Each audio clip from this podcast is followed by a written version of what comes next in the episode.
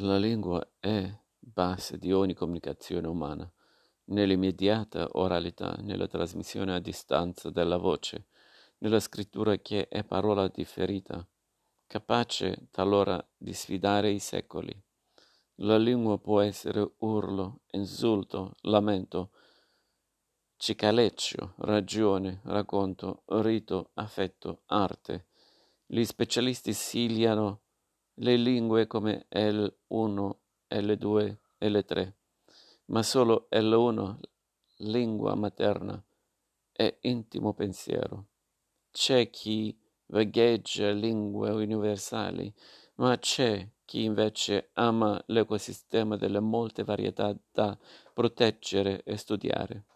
La lingua materna, casa, tetto, rifugio, è comunque sempre una anche se diverse da popolo a popolo, da regione a regione, da città a città, da uomo a uomo.